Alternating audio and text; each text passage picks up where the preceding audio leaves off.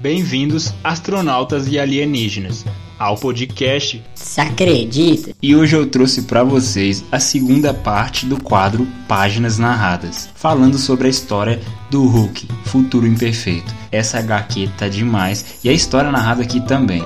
São mais de 12 pessoas narrando com as suas vozes incríveis esse projeto show de bola. Ah, e esse é um trabalho por fãs. Então vamos logo aqui no nosso podcast Se Acredita, mais um quadro Páginas Narradas.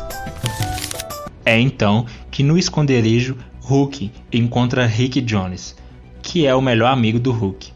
Obviamente, por ser no futuro, ele já está muito velho, mas ainda assim Hulk está confuso. Ele não sabe que aquele ali é seu melhor amigo, já que mal dá para ver uma afeição naquele rosto enrugado. Mas quem é você, velhote? Este velhote, ele tocava. Eu vou tocar para você ver. Então, Rick Jones molha a sua boca, pega sua flauta e começa a tocar uma música que era familiar para o Hulk, que no mesmo momento reconhece seu melhor amigo ali naquela forma velha. Esta música só há uma pessoa que tocava para mim quando eu. Oh meu Deus! Rick!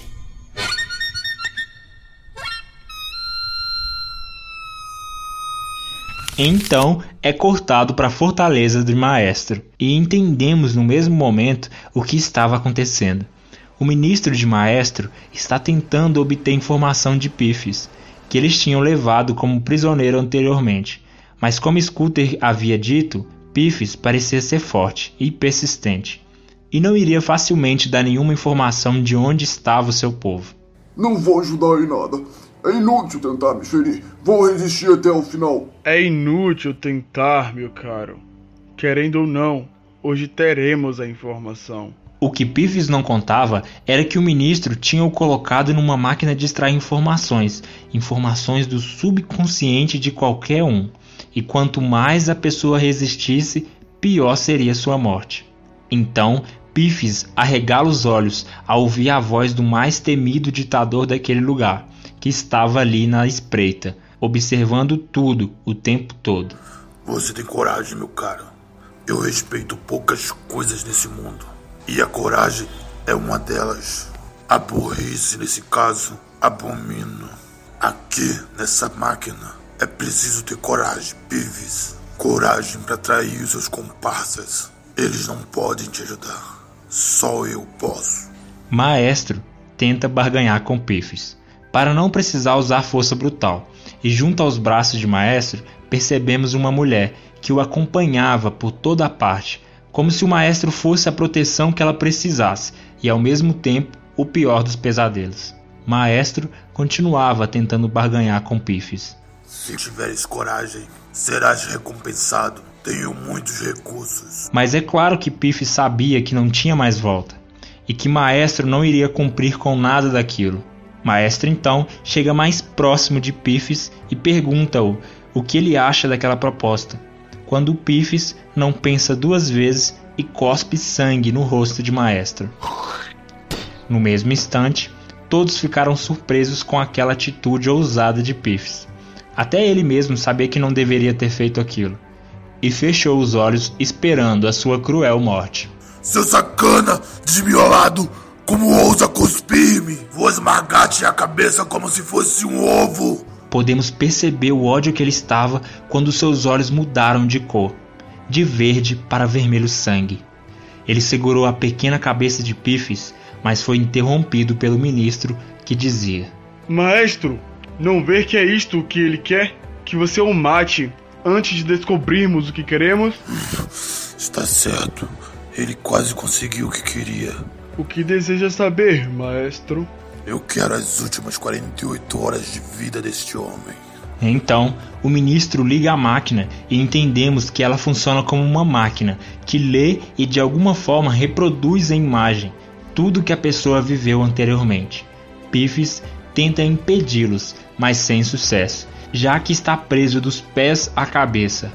A máquina então é ligada e começam a surgir algumas imagens enquanto Pifes grita: Não vou conseguir nada! Eu. Eu consigo. Eu consigo resistir! Eu consigo. A máquina é ligada. Voltando para o esconderijo, no encontro do Hulk e seu melhor amigo já bem de idade, Hulk tenta entender o porquê de estar ali, qual o ano que está, e por que também Rick Jones do passado o convenceu de ir para o futuro. E o único capaz de responder tudo aquilo seria o próprio Rick Jones ali no futuro. E então ele revela o porquê daquilo tudo. Ao mesmo tempo em que vemos o Rick Jones contando para o Hulk como toda aquela destruição havia acontecido durante os anos, o maestro assiste pela mente do Piffes como tudo aquilo aconteceu. Estou falando de todo o processo de trazer o Hulk do passado até aquele momento da história. O Verdão, sem entender muita coisa, pergunta para Rick: Como toda essa destruição aconteceu?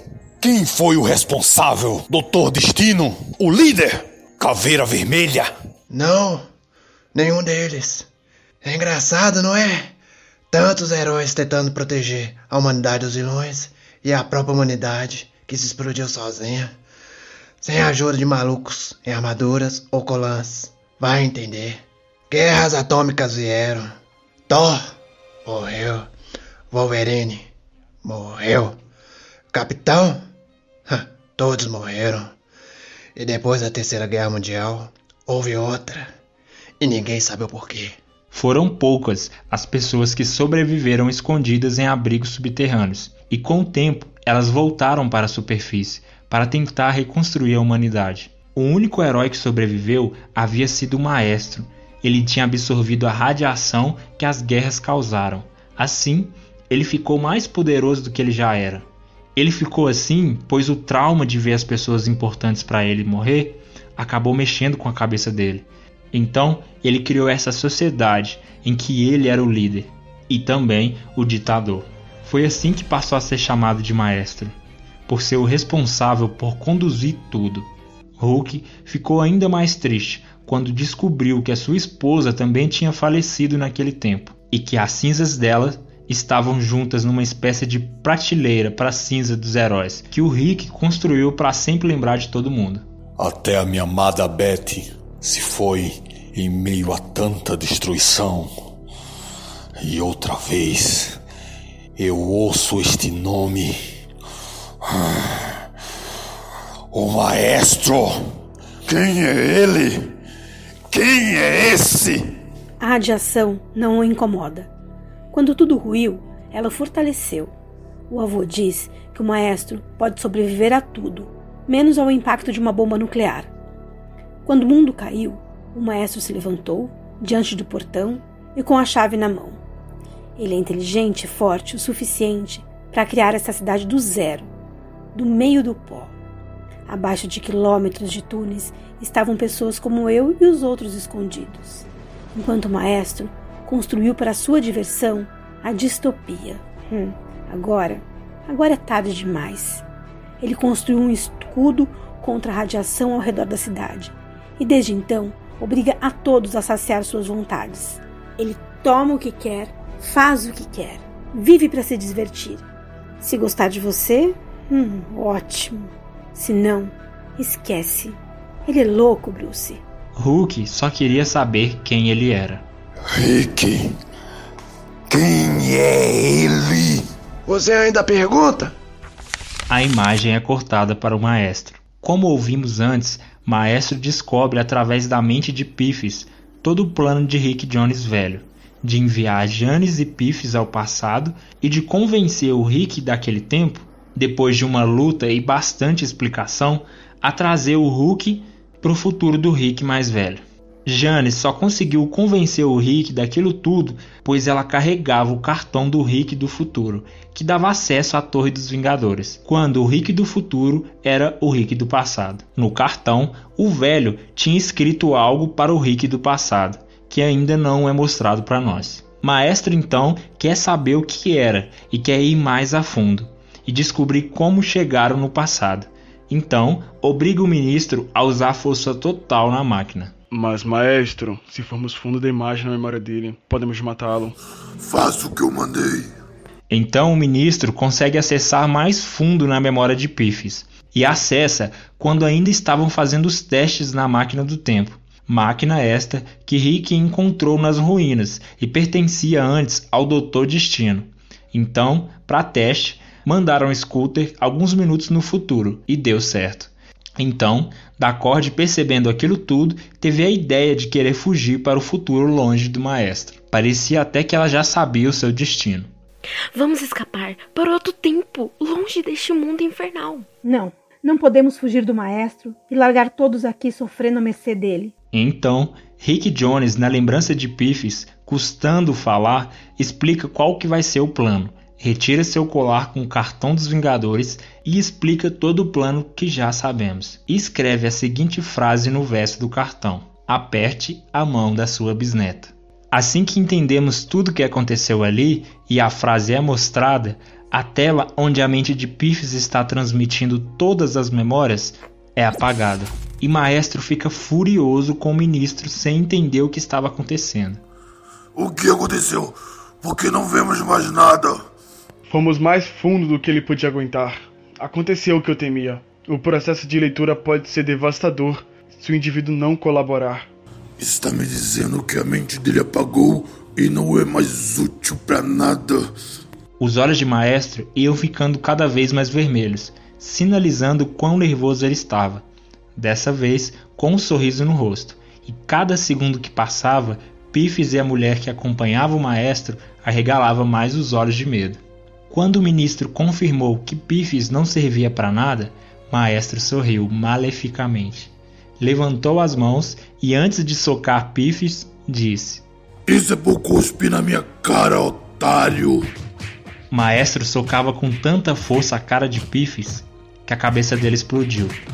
E a mulher ficou até espantada com toda aquela violência, como se tivesse esquecido quem era o senhor que ela servia. Ministro, reúno uma força-tarefa. Eu vou liderar pessoalmente. E limpe todo esse lixo. Sim, maestro. E aí que Maestro, junto com a sua tropa, vão rumo ao esconderijo ao encontro do Hulk do nosso presente. Na onde ele passava, era recebido com medo e respeito daquele povo, que o bajulava com presentes. Tinha pessoas até oferecendo a própria filha para tentar agradar aquela fera. Mas a fera não tinha tempo para nada daquilo. Não hoje. E destruía tudo que estava na sua frente. Até arremessou para longe um homem que oferecia tudo o que tinha em uma cesta, dizendo: Não tenho tempo. Saia do meu caminho, verme significante. Junto ao ministro e a sua tropa, Maestro chegava a um beco sem saída. Sem entender onde estavam e o que aquilo queria dizer, o ministro disse: Já suspeitávamos antes que os rebeldes estavam escondidos aqui, em algum lugar. As últimas memórias do Piffes confirmaram isto. O problema é que voltamos a estaca zero, pois não conseguimos encontrar a entrada, já que talvez todos estejam escondendo no fundo disso tudo. O problema todo é esse. Seus idiotas, saiam do meu caminho. Deveriam ter me dito isso há meses. O senhor estava ocupado? Enquanto o ministro tremia de medo, Maestro começou a cavar o chão com as próprias mãos, tentando ele mesmo encontrar a entrada para o esconderijo dos rebeldes. Enquanto ele cavava, seus soldados o seguiam através do túnel improvisado. Voava terra e pedras para todo lado. Dentro do esconderijo, enquanto Hulk perguntava a Rick quem se tratava do tal maestro, luzes vermelhas começavam a piscar, indicando o intruso, e espantados pela rapidez que no radar era mostrado, Janis vê Scooter desesperado e já sabendo que se tratavam do maestro. Já tiramos todo mundo daqui e escondemos em outro lugar. Quando o maestro chegar aqui, ele vai ter uma surpresa. Ótimo. Ordene a evacuação dos que restaram. Janis, você acha que o Piffes está bem?